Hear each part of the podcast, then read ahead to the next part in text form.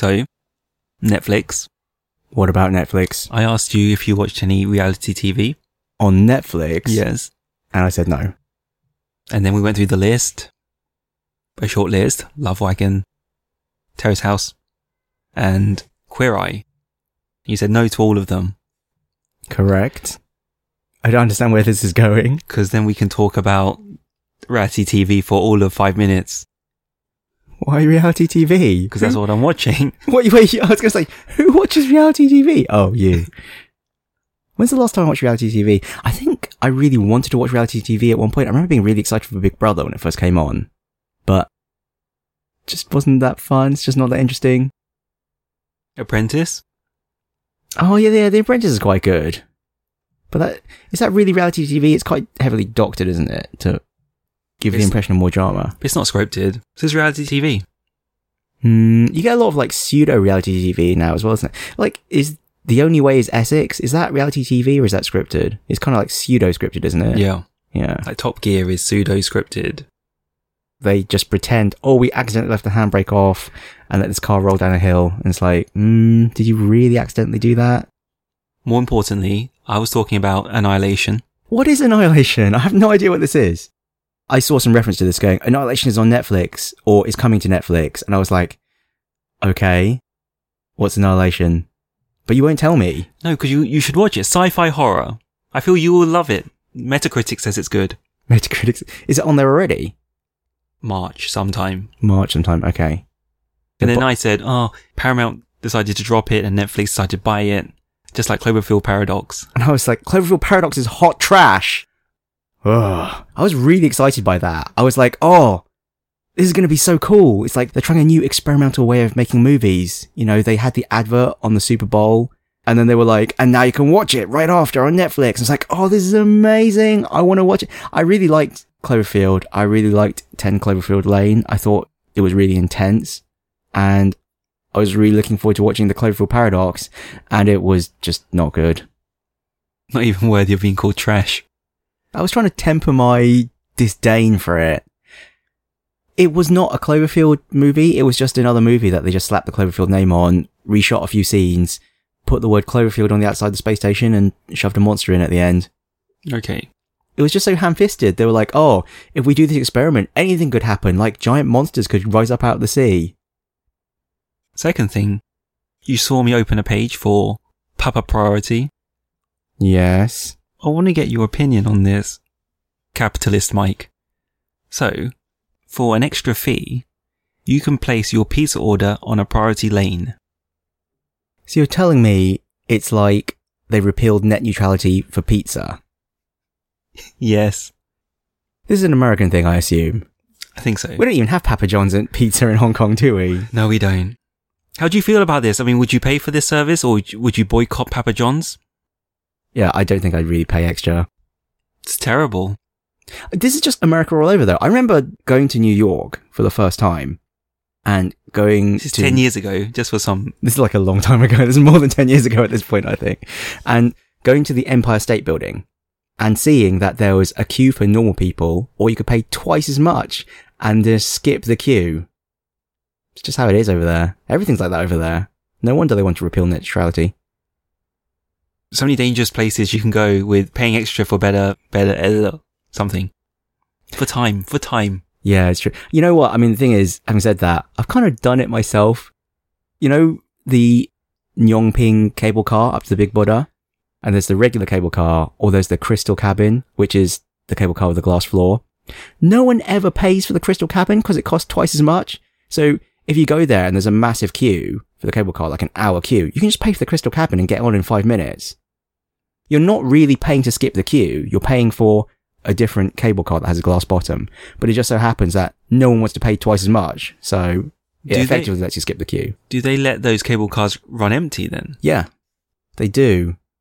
That's capitalism for you. Are you shocked? Did you not know that? No, I didn't know that. Yeah, they don't want to give people the glass bottom cable car for free. Just roll out a mat and just, Just roll them. Look, you can't see down, okay? yeah, yeah, they're lucky they don't put like neck braces on you to stop you from looking down. Do you have anything for me? How have things been in your short stay back in Hong Kong? Uh, I've been really jet lagged and trying to get over it. I don't know. What else is there to say? What else is new? What else is new? Nothing's new. Are you going to announce you can stay in the country?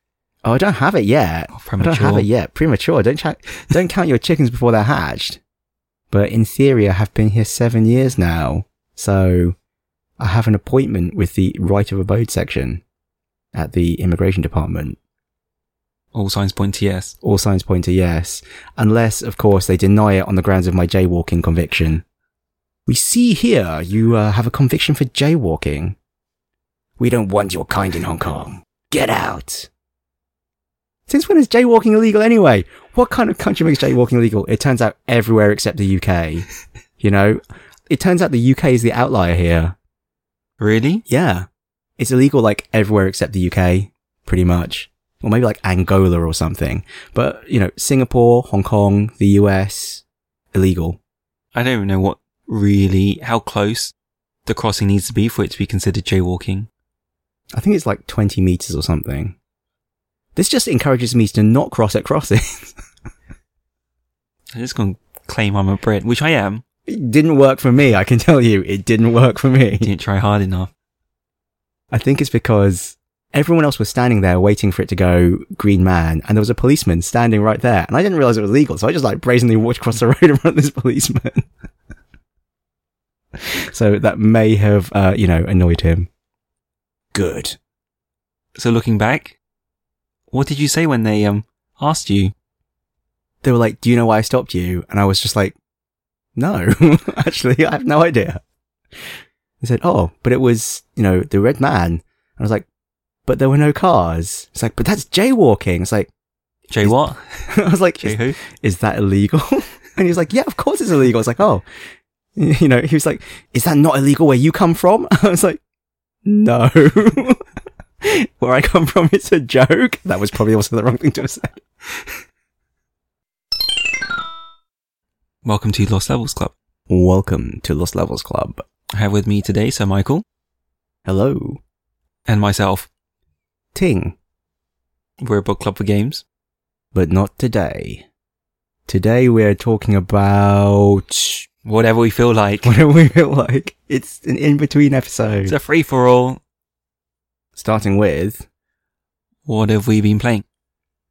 And you'll always say, "Oh, I've not been playing anything, just PUBG." But these 10 other games as well. Wait, what, what have you been playing? Let's start with what have you been playing? Monster Hunter. But that's gonna be our transition one because we've both been playing Monster Hunter. that the transition one? Okay, fine. So we'll, we'll leave that one for later.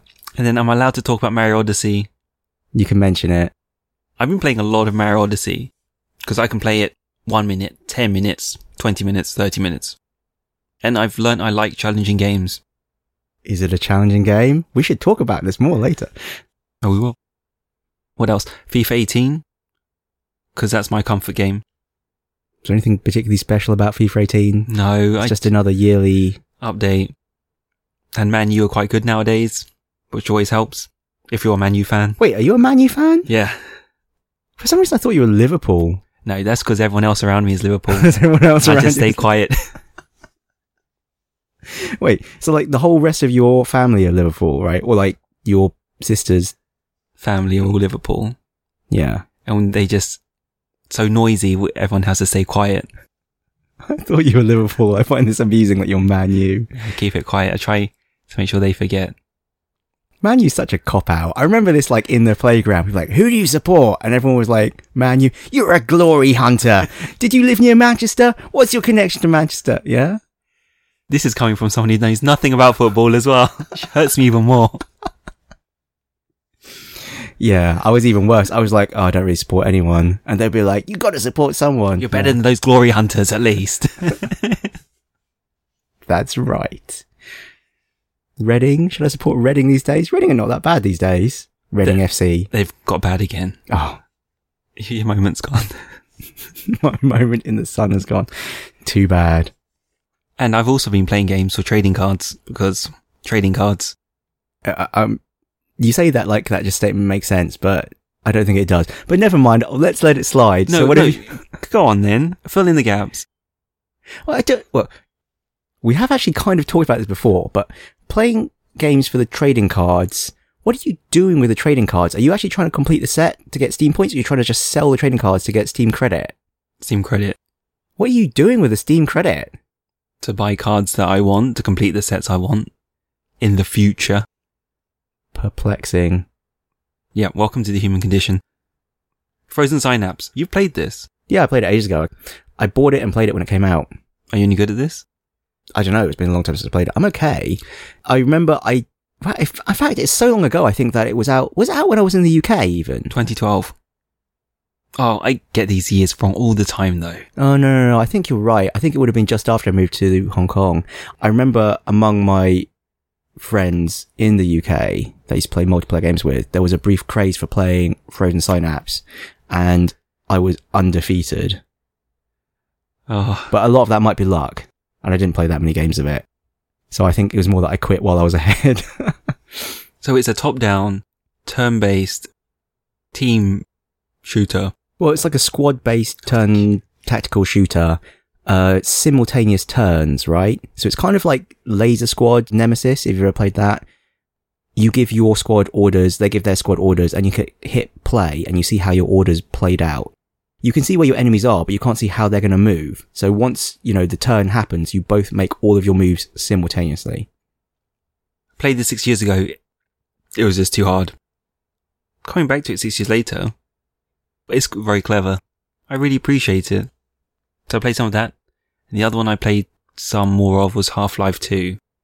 Half-Life 2? Yeah. You finished Half-Life 2? Yeah. And episode 1 and 2? Yeah. Okay. Trading cards. Yeah. So it's amazing how floaty your character is.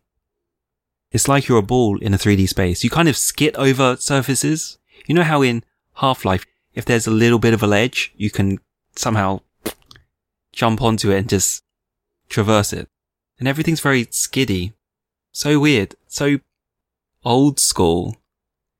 You can take a run and do a 90 degree turn like you're a car. Interesting. I haven't played it for ages. Should, it's weird. I- you shouldn't, it's weird. you should. No, you shouldn't. I did briefly play it with the Oculus because it was one of the games that was supported with the dev kit one. And it caused extreme nausea and I just had to put it down. you got motion sickness playing it on the PC originally, right? Well, people did, not not you. I did as well at one point, yeah. But I was just playing it in marathon sessions, so. Finally, Monster Hunter World. And how do you find it? It's really good. It's just really long. Neither of us have ever played Monster Hunter games before. No. So this is the first time we played a Monster Hunter game. So taking on the great Jagras was eye opening. They really pace it really well. I think that's the second large monster you take on. Or the first maybe. I think it might be the first. But that really sets the stall up for the rest of the game. It really tells you like this is what I'm about, this is what to expect, and this is the loop, and it's this this is how fun it's going to be, and it is fun. I've also played it, not as much as you, but it, it seems quite button mashy.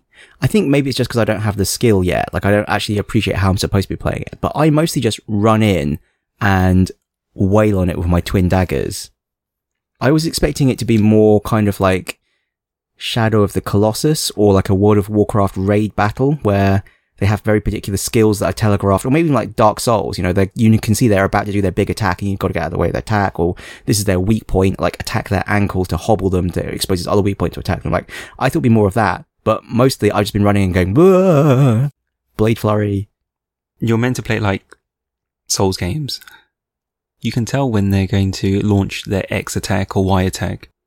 And you can take off their tail because one monster will have a poisonous tail attack. If you take off their tail, that poisonous tail attack is neutered. Okay, Tell me about your Palico. yeah, this is my favorite bit of Monster Hunter. I got to admit, I didn't know anything about this game other than that I was being bullied into buying it again. I was logged on to my PS4 on Netflix watching the Cloverfield Paradox. And It- that's what's led to your downfall. and then your, your sister and brother-in-law invited me to a party and they were like, Mike, buy Monster Hunter. You're online right now. And I was like, okay, I'll buy Monster Hunter. And at first I was like, well, everyone's raving about how good it is. I should give it a try. Make your character fine. So I had to make my character and I was like, oh, I can't be bothered. I don't know. What the hell do I make myself look like? I'm, you know, I never know what to do on these kind of designer character things. I just made a generic Asian looking character. I think I just picked like the Asian preset and like changed their hairstyle or something. So whatever. Interesting to hear that. What? What? What do you mean? You, you're expecting me to be like really meticulous about it? No, it's always interesting to hear what people make when they're given the choice. I gotta admit, I tend to either make someone who looks vaguely Asian and be like, yeah, this is kind of pseudo me, or I make someone who look completely different. So the two common archetypes I make in Dark Souls games are an incredibly fat barbarian or a really thin red-headed woman, like Agrias from Final Fantasy Tactics. I don't know why. This is just like my thing. Anyway, I click confirm on the character creator and then it's like, make your palico. I'm like, my what? Oh my god, it's the most adorable thing in the world. You get like a little cat companion who follows you around and it's just so cute. I actually spent like 10 times longer making the cat than I did making, you know, my human. Can you describe your cat? Oh, it's just a black and white cat. It's just like quite a cute black and white cat. The best thing about Monster Hunter, my favorite thing about Monster Hunter so far is when you go and order a meal from the Meowscular chef at the canteen. You give your order to the chef and the chef like goes and like crosses his arms and his two assistants like slam down a fish and a piece of meat and they like flip a salt shaker in the air and they like grind the salt over the, you know, and there's the two little cats like chopping it up. It's so adorable. If there was a canteen in Hong Kong where cats cooked your food, I would go there every day. Actually, I probably wouldn't. I can't imagine cats would cook very well, but these cats cook amazingly well. What did you name your cat? I named my cat Yitka. This is another weird in joke. There's a very long and convoluted story that I'm not going to tell on this podcast about why Yitka is the default name for cats. Can you give us a clue at least? Okay, fine. I will tell a very condensed version of the story. When I was young, we had an au pair called Yitka, and then she left, but then this cat started hanging around outside our house. And so we, this is going to sound really bad. And then we were joking that Yitka was actually a witch and the cat was her familiar. And so we started calling the cat Yitka. and there was another weird addendum to the story that the cat could control the weather. I, I did warn you. It made more sense at the time. This is like 20 years ago. Okay. Anyway, since then, cats and games called Yitka. Any more for Monster Hunter World? How long is it? I think I probably only just scratched the surface. I only played like five hours, I think. If I had to guess. I don't know how long it is. 30, 40 hours? I know it's meant to be like a total grind fest. I mean, there's just so much to do. There seem to be like loads of quests and re- redoing the quest or doing the quest in a more efficient way and getting all the mats, harvesting mats to make better armor, better weapons, all the multiplayer stuff, which I don't quite comprehend about, you know, starting an online session and joining a group or was it posting a mission and joining a mission and So my quote was just for the single player campaign. But Hunter rank goes into four, th- it's like 999, if not more. Yeah, because the funny thing is, your brother-in-law was saying he's been playing it loads, and he's like rank 14, and he bumped into someone else who's Hunter rank 140, and he was like, how is this guy 140? I think they've changed it recently to accelerate the leveling up. I think. Who knows? I'm sure someone knows. Oh well. Are you going to keep playing? Don't know, I've got so many other things to play. And I'm about to go to the UK again. Shh. so, uh, I'm not sure when I'll have time to play it. Why are you shooing? Shushing. Because it's so ridiculous. I thought you, you worried you, someone will ask you to mule stuff across donkeys. Oh. I don't know what the right verb is. Yeah, no one's asked me to do anything like that again recently, so it's fine. But this is the third time in three months that I'll have gone to the UK, is ridiculous. For work this time. Yeah, I don't know. We'll see. It's just like the generic, let's play it as a group game, right? Except that we've not really got together as a group for a long time. Destiny crew. And there's no, um, trying to keep up with everyone else. It's all been very casual this time around. Whereas Destiny, you wanted to make sure you were geared up for the raid or whatever. Yeah, Destiny, I remember us all having to get icebreakers and then all having to get Gjallarhorns. Destiny was fun, actually, in year one. For a bit. was it fun? I don't know. It was fun. My memories of Destiny were that it was quite fun. It Destiny, very have you seen all the Destiny 2? Like, everyone's dumping on Destiny 2 now. They're saying it's terrible. It started out really promisingly and it's just like imploded. I don't think they expect any more from it. And then Division's making a comeback of some sort, is it? Maybe it's just because it had a free weekend on Steam and everyone was playing it. And also, Ubisoft have managed to turn round Rainbow Six Siege. Yeah, Rainbow Six Siege is actually meant to be really. I keep meaning to buy Rainbow Six Siege. Oh, but it's multiplayer. But this is what you do now. Yeah, surprisingly, it's what I do now. Rainbow Six Siege, as far as I can tell, is like PUBG, but just like the fights in PUBG. It's like PUBG if it was only 4v4. And is it 4v4 or 6v6? 3v3? 5v5. Whatever. It's PUBG if it was a smaller set of players and in a much smaller area. But it has the kind of, well, no, it's probably much better than PUBG in that way. It's got bullet penetration. It's got, You can blast through walls. You can reinforce walls. yeah, exactly. I think you can drop through windows. It's meant to be really good. I should probably give it a go. I keep meaning to give it a go, but then No, shorter gameplay. Shorter matches. What am I saying? Shorter matches. Which is much better. Yeah. I think at launch it was terrible and now it's amazing. Hey yo. I mean, I don't have time for that. I'm playing PUBG.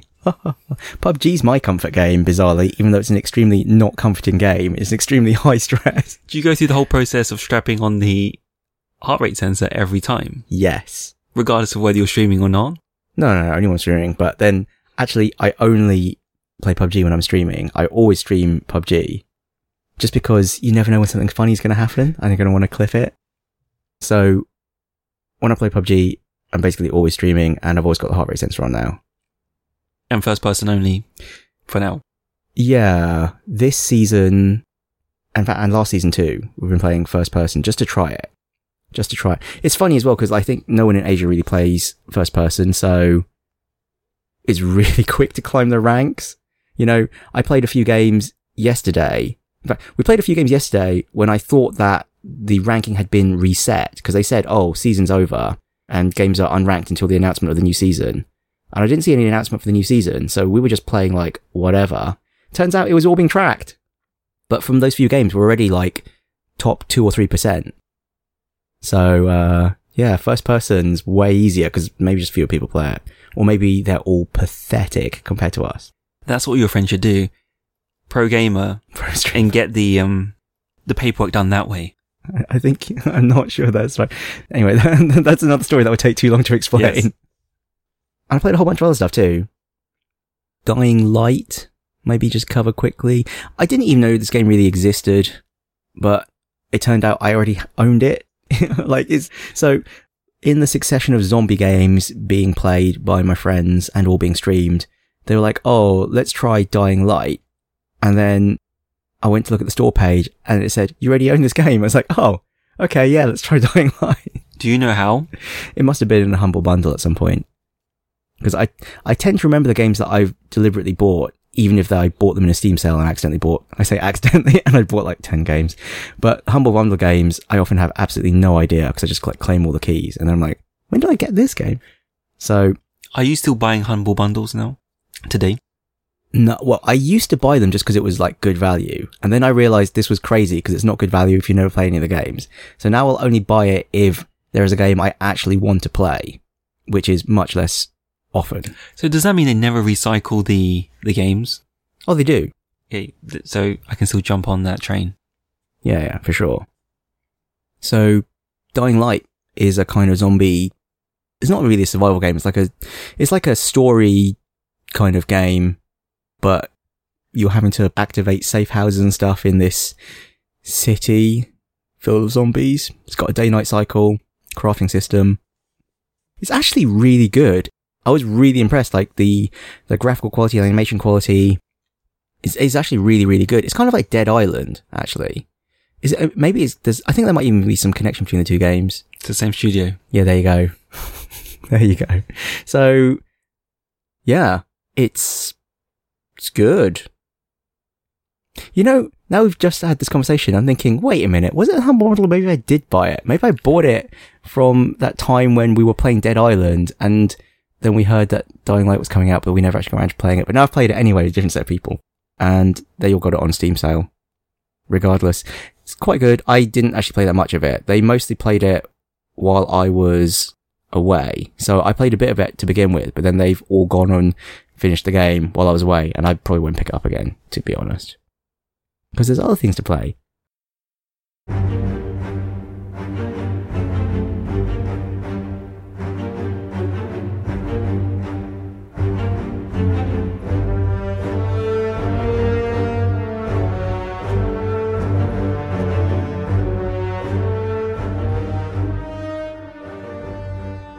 What am I actually playing that I wanted to play myself? Slay the Spire, Slay the Spire is so good. Slay the Spire is amazing. Slay the Spire is a game that I started playing because I got so wound up that the person that I was watching playing it was so incompetent. I really like watching this guy called Northernlion, like his Let's Plays. He is a very good, at least, well, very good compared to me, Binding of Isaac player. And then he recently started a new Let's Play series on Slay the Spire. And the misplays, man, the misplays. It was so shocking. He'd be like, well, you know, we're just going to play this card. I'm like, why would you play this card? Why would you play this card? What is Slay the Spire first? Slay the Spire is a roguelite deck building game. So it's in early access. It's being developed and added to all the time. At the moment, there are two classes, the Ironclad and the Silent. So one is a I mean, it's a card game, so you're not directly controlling them anyway, but one of them in like style is a kind of knight, like heavy armor, big sword, and the other one is kind of an assassin, so like cloak and dagger, throwing poison shivs and stuff.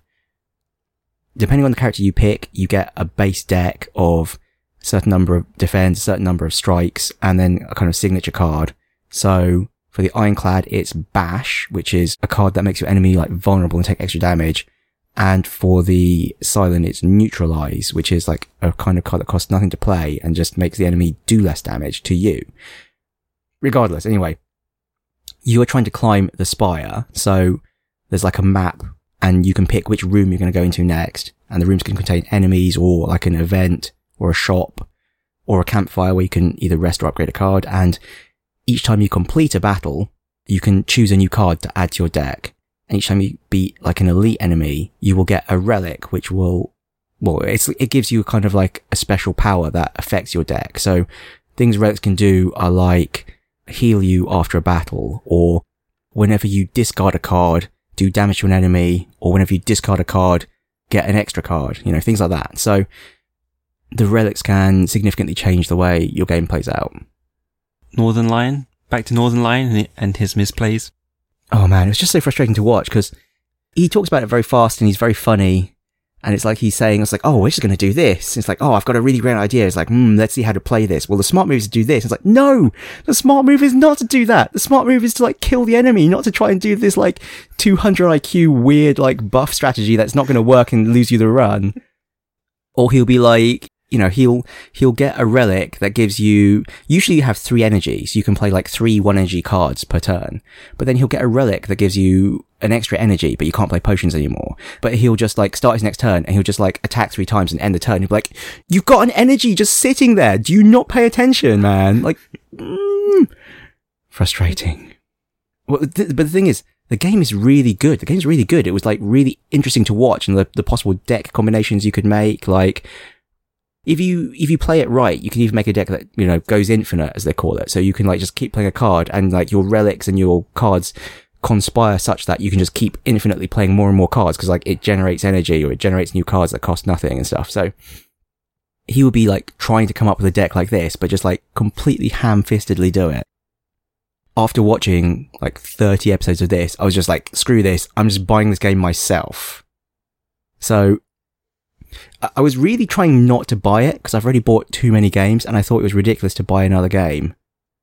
But I just couldn't take it anymore. And actually, in the end, I got it for free. So I think we mentioned last time this friend got the 2000 Hong Kong dollar item out of the PUBG crate.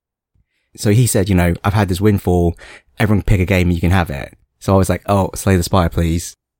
It's pretty cheap. In, in Hong Kong, it's only like $79 as well, which is what, like less than 10 pounds. It's really good. I've played like 15 hours of it. Okay. Probably more than 15 hours now. Hmm. Anyway, that's Slay the Spire. But that's not the only game you want to play. Well, I played Into the Breach recently, so that is the next game from the makers of FTL. It actually has, well, in fact, I didn't mention this before, but Slay the Spire's key mechanic, and indeed Into the breaches key mechanic, is that they both show you the enemy's intent. What does that mean? So you take your turn, the enemy takes their turn. And if you think back to like frozen synapse, which we were talking about, you can't see what the enemy's going to do. And that makes sense because it's a multiplayer game or it, it has a multiplayer mode and, you know, it's the same in that. But Slay the Spire, Into the Breach, when it's your turn, you can see what the enemy is going to do on their turn. In practical terms, that means, for example, Slay the Spire, you might be able to see that the enemy is going to attack you and do 12 damage next turn. And then you can think, oh, okay, well, if I want to take no damage, I'll know that I need to play three block cards, block five each, for example. Or I can know that I can play two block cards that would prevent 10 damage and I'll just take two damage and then use my last energy to attack the enemy instead, for example. So it makes it a much more tactical game. You know, you don't have block cards and you think, well, speculatively, oh, I should block a bit. You can know the enemy is going to attack me for this much. And so I should block this much or make this trade off. It elevates it from being just a deck building game to kind of like a puzzle game as well. And that's what's so good about it. Into the Breach is the same thing, but it's not a deck building turn-based game like that. It's kind of a top-down tactical, you know, like XCOM, Final Fantasy Tactics, but on a very small grid. And you know exactly what the enemy's going to do on their turn. So you can see this enemy's going to attack this building and I need to move my mech in there and try and push the enemy out of the way of attacking the building. Well, the plot of Into the Breach is that humanity's been destroyed, civilization's over, these alien insect things have like destroyed the world, but you've got a time machine so you can send someone back to before this all happened and try and prevent it from happening. And then whether you win or lose, you get to send someone back. The game always starts with a time traveler who's gone back and then you can use them to like boost your initial squad. The maps look very small. They're very small. And as well as the intents system, a lot of the gameplay revolves around moving enemies. So there's different squads of mechs you can unlock. The one you start with certainly has abilities where when you damage an enemy, it pushes them one tile. So sometimes you'll need to like push enemies. You know, you'll see an enemy is going to attack this building. So you'll need to attack them in a such a way that it pushes them away from the building. So they attack an empty square. But you've also got to be careful that, you know, if you attack an enemy and it pushes them into a building, well, that would damage the building just as much as if they'd attacked it. So lots of strategy and tactics around that. It's quite good.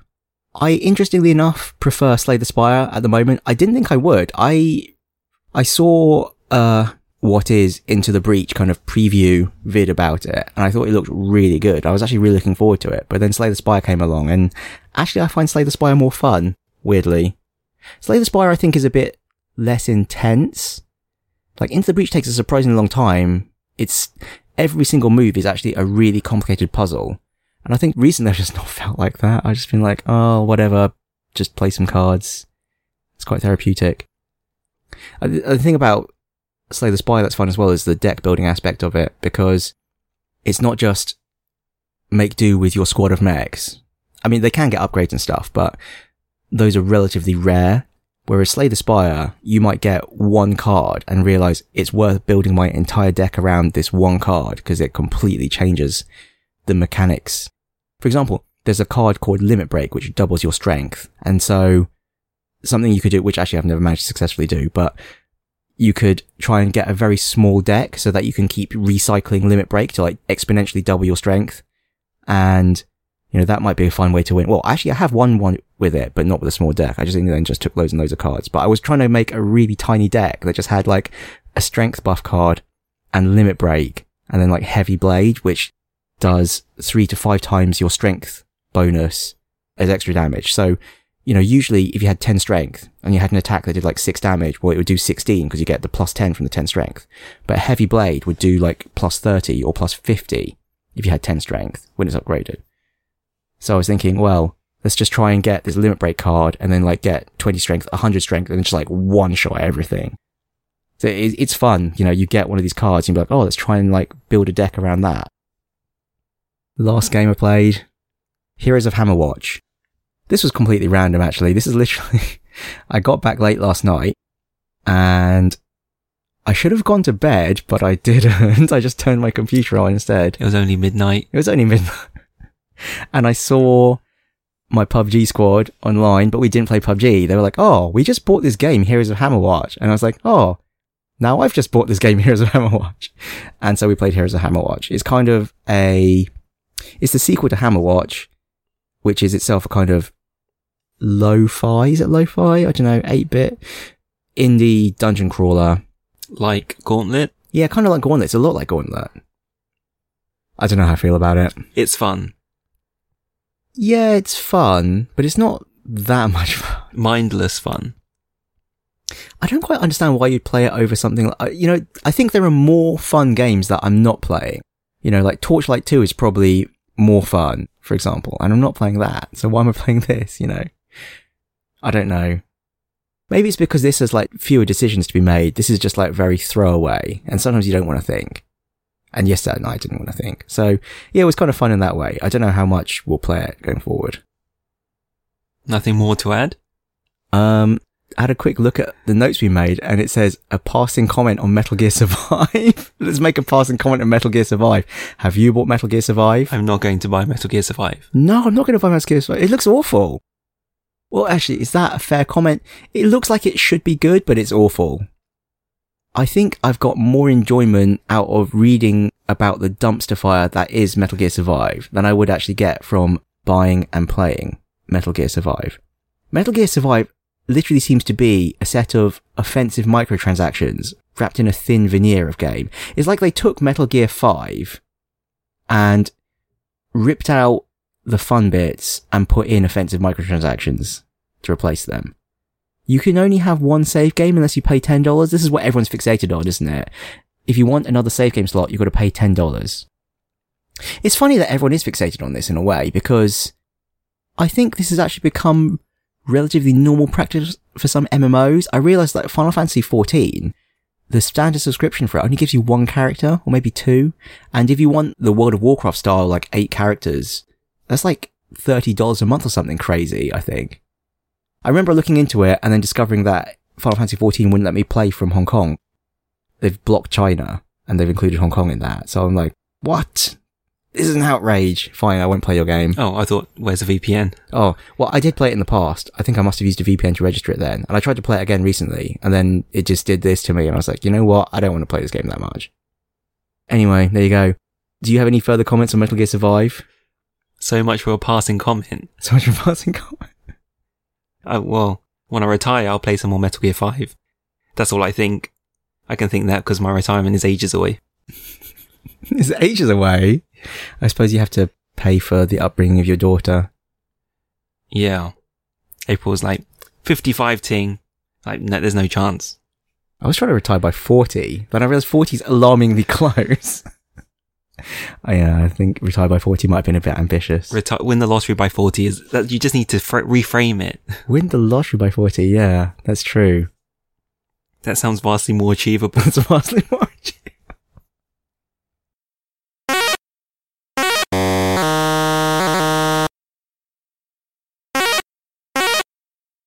So this week, you had to get a leaving gift. A retro gaming one. Didn't have to be. It didn't have to be retro gaming themed, but that was the obvious theme to get it on. So yes, a colleague and friend at work was leaving and I was tasked with getting him a leaving gift. What did you get? An Atari Flashback 8 Gold. Tell me about it, please, before I make some ignorant comment about the Atari Flashback 8 Gold. It's funny because I don't actually know that much about Atari. Like, I think Atari was slightly before our time, right? When we were growing up, it would have been like the NES. And the Atari is kind of the generation before that. So I know of Atari, I've seen them, I've played them, but it wasn't like the current gen games console when we were young. So I've never paid that much attention to them. And this Atari Flashback Gold 8, well, it turns out there's actually loads of these Atari flashbacks. There's like a whole sequence of them. So this is only just the most recent model in this line of retro consoles for Ataris. I thought it was like a recent thing because of the success of the NES Classics, NES Classic, but no, actually, there've been loads and loads and loads of these. But this one is actually quite good. I was looking at what was available to buy at the well, there's not much online shopping in Hong Kong unless you can read Chinese, which I can't. So I was in person in a shopping mall that specializes in computer games and retro stuff. And yeah, I just came across it. It has 120 games and 2.4 gigahertz wireless controllers, but it has controller ports that you can plug original controllers into as well. Yeah, it's just actually a really good implementation of an Atari retro console. And you hooked it up in the afternoon in the office. Yeah, well, it's funny because it's HDMI out, so all the monitors I work at HDMI in. So yeah, we just for this guy's last day, we just plugged in his Atari and we just like left it running in the afternoon, and people were like dropping by his desk and just like playing Atari for a bit. And not complaining. not complaining what? It's like, this isn't a NES classic. Slackers. Slackers. Yeah, the morale situation in the office is such that no one was, yeah, no one wants to risk it. Actually, I say that, but I think he was probably like one of the highest ranking people left in the office because everyone else is on business trips and stuff. But you have other departments who have senior people, and your seat is in the corridor. It's in, the, it's in the main thoroughfare in the office. Yes. everyone's going past you to the toilet.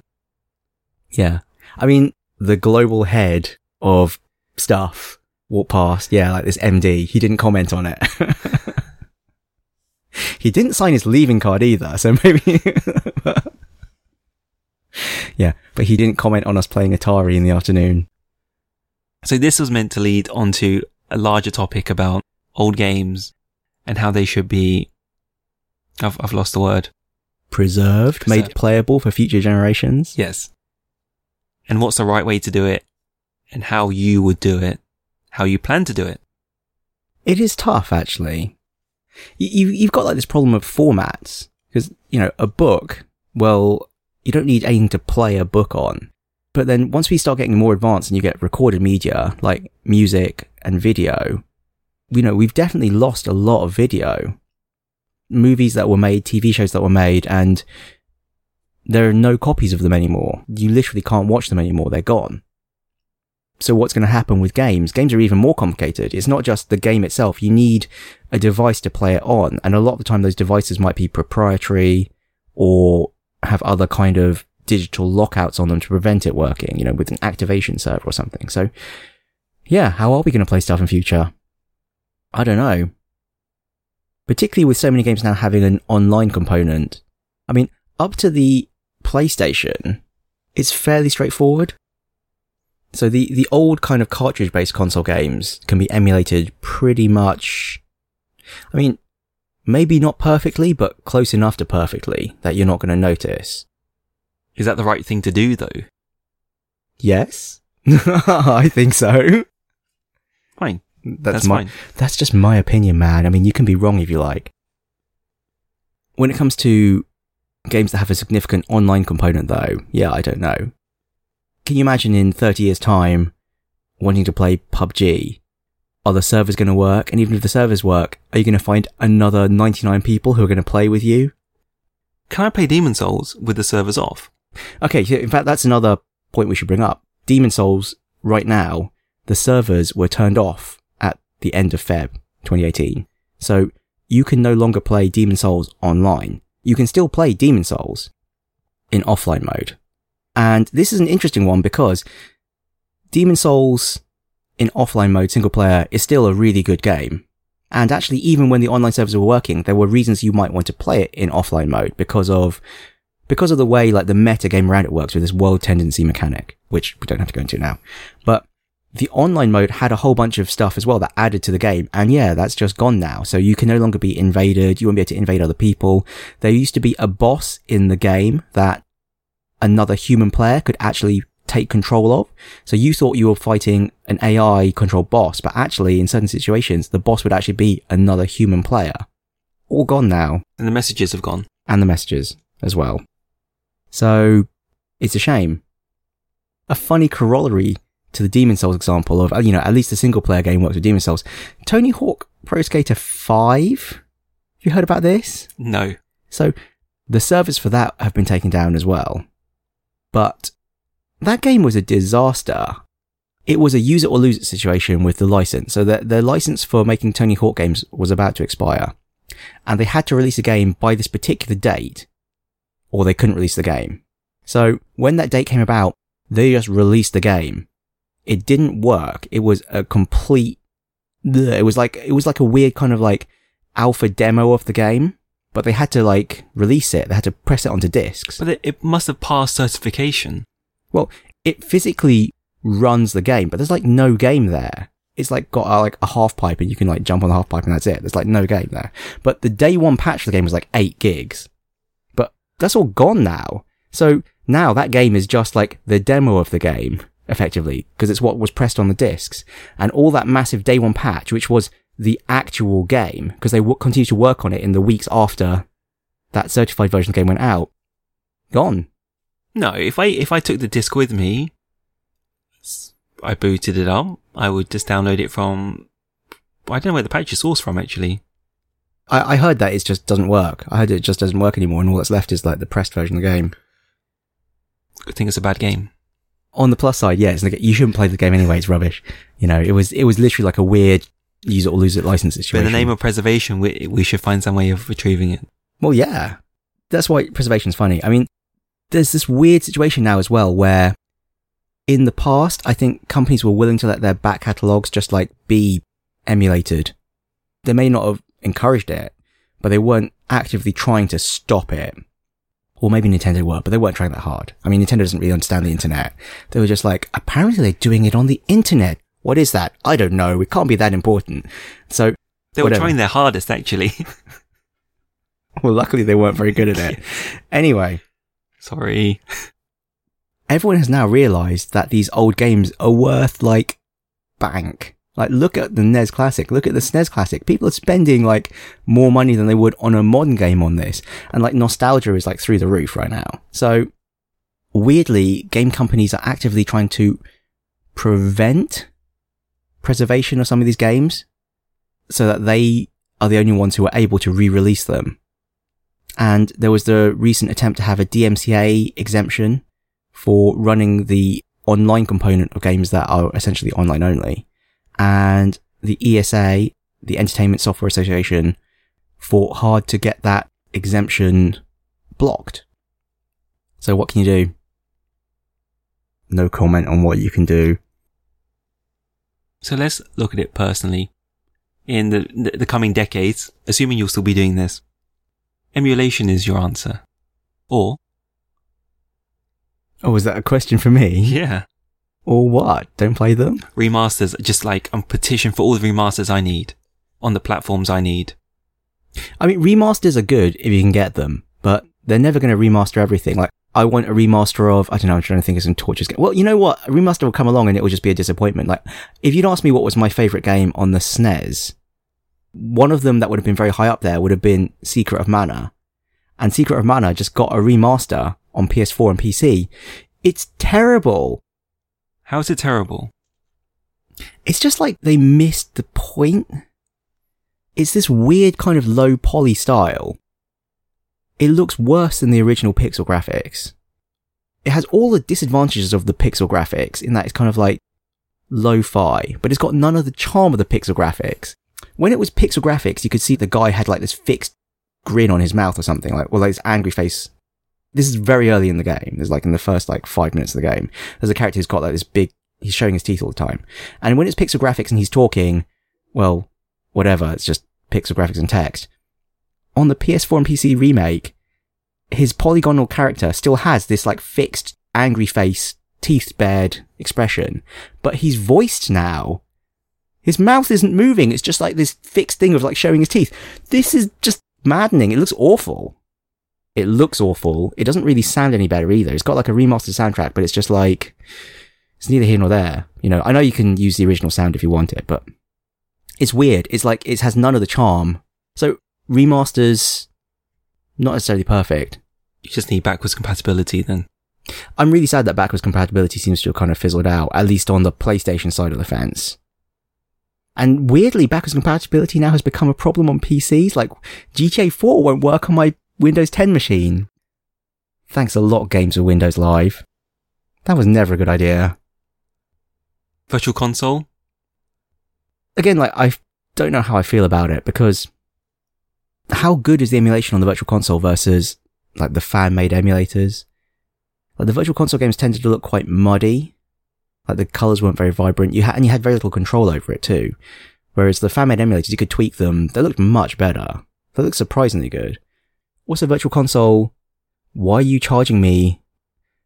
Like, if I wanted to play Super Mario Brothers or something, it costs me as much as Slay the Spire.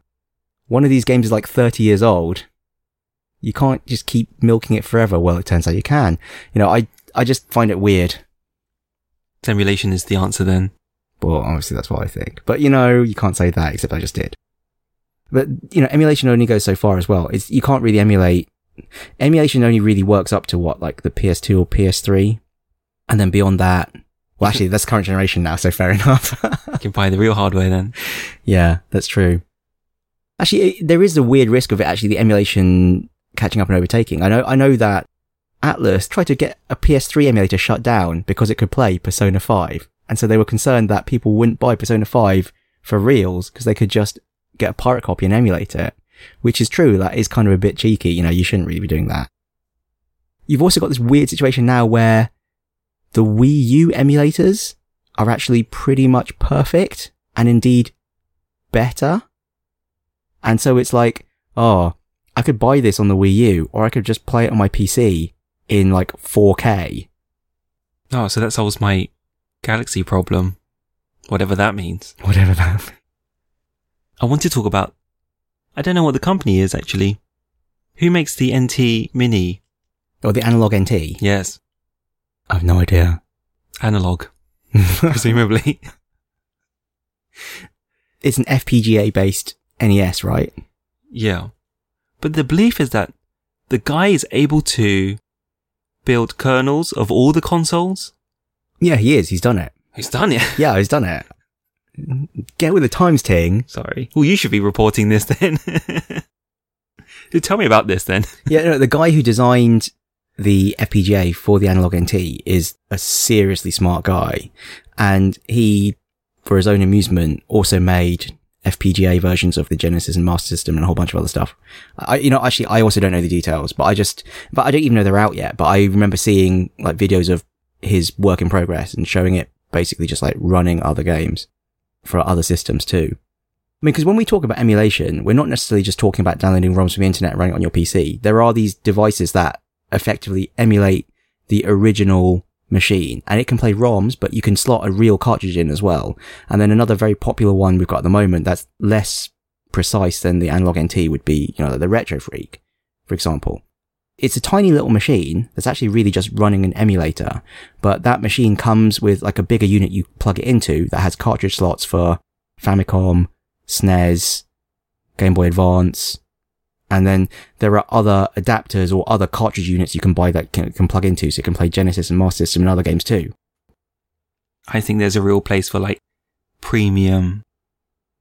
I don't know what- how to say it. Remakes of these consoles. Can I say that? You can say that. Okay. I don't really agree with you. Oh, really? So everything on the PC. I'm well. I'm actually just soulless. I'm just like, ah, just I just don't want any more physical artifacts. Just take it away. Take it away. It's nice to collect it, but it's just there's so much clutter. I just like it all being magically digital. Have you tried Dolphin, the Dolphin emulator? Actually, I, it's funny, but no, I haven't actually. I haven't really done any emulation for ages. It just seems so tricky. But maybe because I've not put the effort in. No, no, that's what I mean. Up until the SNES, and even the PlayStation 1 is pretty trivial. It kind of just like works. But as it gets more advanced, it becomes more complicated because there's less kind of like headroom to, to do the emulation and the number of calculations per second obviously it's got to do. You know, it, emulating a SNES, which is like 3.58 megahertz, trivial. Emulating like a one gigahertz, whatever a Wii is or something, you know, considerably more complicated. It's the um, stupid Wiimotes. You know, that's the best form of piracy prevention. The, the waggle and Yeah. Touchscreen and that's why Nintendo's doing all this nonsense. Fair play. Well, actually, that's a really funny comment just to go back to our earlier Netflix conversation as well. One thing I noticed in a lot of Netflix stuff recently is that the characters will just randomly speak another language. They'll be talking English and they'll just randomly have a whole section that's in like Spanish or a whole section that's in like Mandarin and there'll just be subtitles.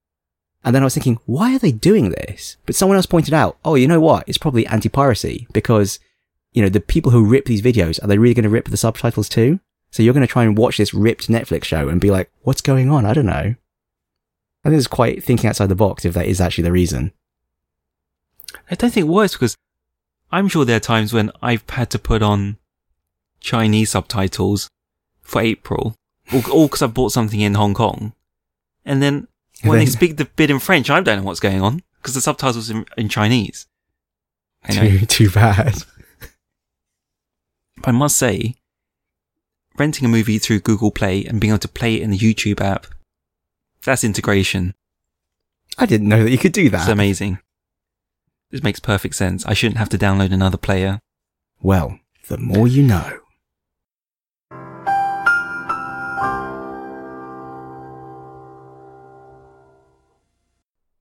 One more thing for today. Graphics cards. I've been asking you about this all of, you know, Q4 last year. I say Q4. I don't want to say Q4. I tried so hard to find another word for Q4. Normal people say winter and autumn. last year was graphics cards and what to buy. And then, ah, it's all just moved away from me. They've just got very expensive. Why is that? Why So- is that? This is the graphics card shortage on account of everyone buying them to mine cryptocurrencies. Is that right? Yes. So there was a craze for this several years ago, and then it kind of just faded away because the price of cryptocurrencies was such that the amount you could mine didn't really cover the cost of electricity that you were having to pay to run all these graphics cards. But then you got to think that in 2017, Bitcoin went from like $300 to $1,000 to $10,000 to $20,000 at one point before the end.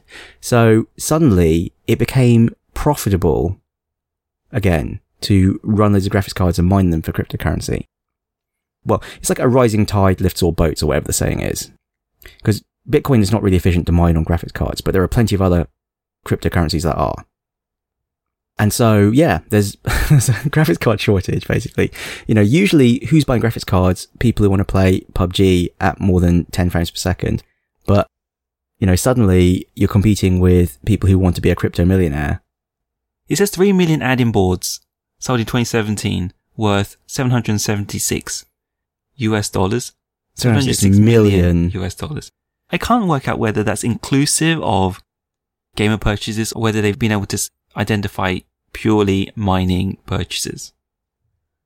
It's not as high as I expected.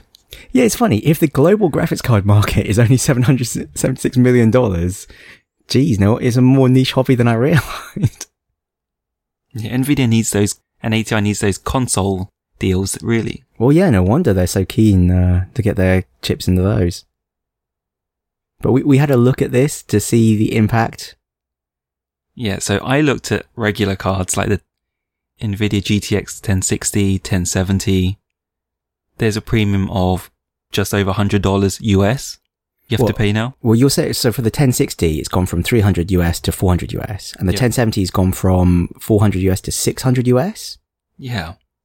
And then I was like, wait a minute, how much did I pay for my card? Because I was thinking, I seem to remember my card costing a lot of money. What is your card? So I have, slightly embarrassingly, a 1080 Ti OC Strix Gaming Edition or something. I don't know. It's basically, I went into the shop and was like, what's your best graphics card? I'll have one, please. It's funny because I never used to do this. This is like a recent thing. Anyway, this disclaimer out the way. So my graphics card cost me 8,000 Hong Kong dollars, which it turns out though is actually the MSRP for that card. That is actually just what that card costs. So I didn't pay a premium for it. Didn't get ripped off. I didn't get ripped off. That was lucky because if they told, actually no, it wasn't that lucky. I went in there and asked how much is the card and they told me and I was like, what? Did they tell you not to buy it? He didn't advise me not to buy it. Unlike the SSD, he didn't advise me, you don't really need that SSD. You know what's funny? I really need that SSD. I'm running out of space. I shouldn't have listened to him. Anyway. Yeah, I really thought twice about buying this card because that is a disgusting amount of money, but I, I did buy it. And you know what? It's great for PUBG. It would have also been great for mining. It would have been great for mining too. That's true. So how much is it today? Well, today it's 11,000 Hong Kong dollars. So it's gone up another 3,000 Hong Kong dollars, which is what more than 300 US dollars, isn't it? That's like 450 US dollars. Premium. The world's gone crazy. The world has indeed gone crazy. So I've been reading on Reddit that people are just saying buy pre-built. Just buy a pre-built computer. It's cheaper than buying the the card on its own. This is just a this is just a passing phase because at some point well I say that at some point I mean is cryptocurrency going to go down? I mean it's already halved from its peak. The Bitcoin price at least. So maybe you'll actually see the opposite and there'll be a glut as people start divesting themselves of all these cards. Possibly. Yeah. There'll be a lot of these cards available secondhand, but you won't trust them. Yeah, because they've been run 100% 24 7. Because that's actually what happened to my old. So when I bought the 1080 Ti, I actually had two 290Xs, which I had previously used for mining Dogecoin. And I realize now I probably could have sold these cards for quite a lot of money, but I actually just gave them away because I wasn't sure how stable these cards still were because I had used them to mine Dogecoin 24 7 for like a few months. And I was using them for gaming, but you know what? I mean, my PC blew up. So, you know, that PC had been run hard for mining cryptocurrency. So yeah, there's no telling if these cards are not a little bit worse for wear. Nvidia and AMD are trying to restrict purchases and only trying, they're trying to focus on gamers in the long term because they know that's, they'll be around in the long term. Yeah, gamers, I guess, are a sticky market, unlike the crypto mining people. The crypto mining people, if they could, if the crypto mining people could mine faster for less, they would. You know, at some point, they'd be more willing to buy ASICs if they were available. Interesting to hear companies look to the long term for things. Guess they can't make any more cards. They just can't. Yeah, they're probably, well, it's not worth them investing additional capacity. Or is it worth them investing additional capacity? But they obviously think not, because they obviously think this is not a sustainable thing. You know, if they invest more capacity, they're going to make more cards and then discover that they've missed the boom and now they have all these cards that they can't sell. Yeah. And you know, these graphics card companies like to control the performance improvements over time so that they can control the premiums they're charging for people like Sir Michael. I didn't realize quite how much more that card cost than the standard card, actually. You know, I was just, because I haven't actually been paying attention to the, the graphics card market really since I bought those 290Xs. And yeah, I was like, is this just what cards cost these days? no, no, it's not. It turns out no, but it's a really good card. Bloody well, I hope so, considering how much it cost. Yeah, that card, that card costs as much as a PC on its own. Jeez. It is pretty good though. Like, seriously, I can play PUBG and encode and stream it at 60 frames per second and do like a whole bunch of other stuff as well that's using 3Dness.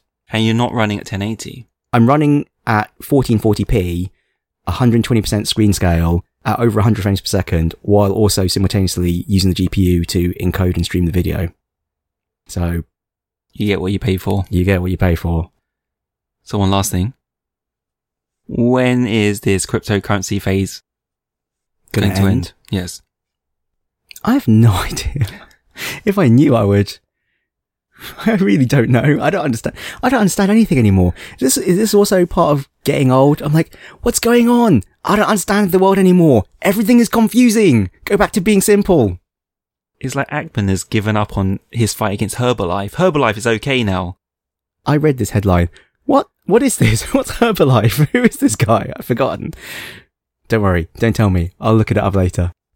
Oh, yeah, when you put the notes together. Trump's in power. Well, there you go. Russia has invincible nuclear weapons, apparently. Yeah, I don't know when the crypto boom is going to end. Is it a bubble and it's going to collapse? Or is it just the beginning of to the moon? I hope, hopefully it's going to collapse because I have no cryptocurrencies. I'm not holding anything. I- I'm waiting for one Doge to equal one US dollar and then I can retire with my millions of Dogecoin. We were Lost Levels Club. We still are Lost Levels Club. Please rate and subscribe to us on iTunes.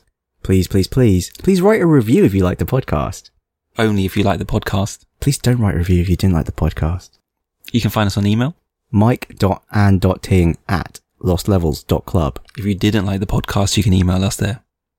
You can find us on Twitter, at Lost Levels Club on Reddit, slash r slash Lost Levels Club on Twitch.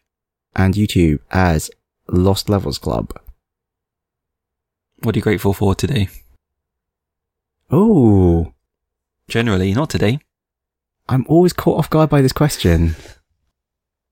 I'm grateful for hopefully soon being a permanent resident of Hong Kong. So Michael says bye. Bye bye.